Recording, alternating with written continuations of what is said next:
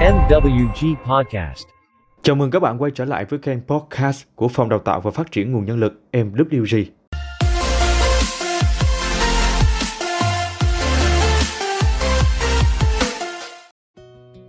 Có một chú chim nhỏ đang bay về miền Nam tránh rét.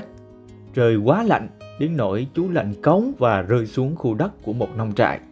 Khi chú chim đang nằm thôi thóp, một chú bò đi ngang qua và vô tình thải phân của mình lên chú chim. Khi nằm trong đống phân, chú bắt đầu nhận ra phân bò thiệt là ấm. Chú chim nằm đó, ấm áp đầy hạnh phúc trong đống phân bò. Và chú bắt đầu cất tiếng ca vì vui mừng. Một con mèo đi ngang qua, nghe tiếng chim hót liền chạy tới thám thính. Đi theo âm thanh của tiếng hót, nó phát hiện ra chú chim trong đống phân bò. Nó kéo chú chim ra khỏi đống phân và ăn thịt. Bài học rút ra từ câu chuyện này là gì?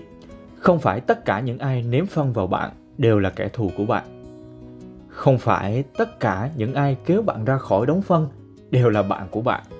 Và khi bạn đang ở sâu trong đống phân, điều hay nhất nên làm là khép miệng của mình lại. Cảm ơn bạn vì đã ở đây ngay lúc này để lắng nghe cùng phòng đào tạo. Chúc các bạn có một ngày thật bình an và hạnh phúc. Hẹn gặp lại các bạn trong các số tiếp theo.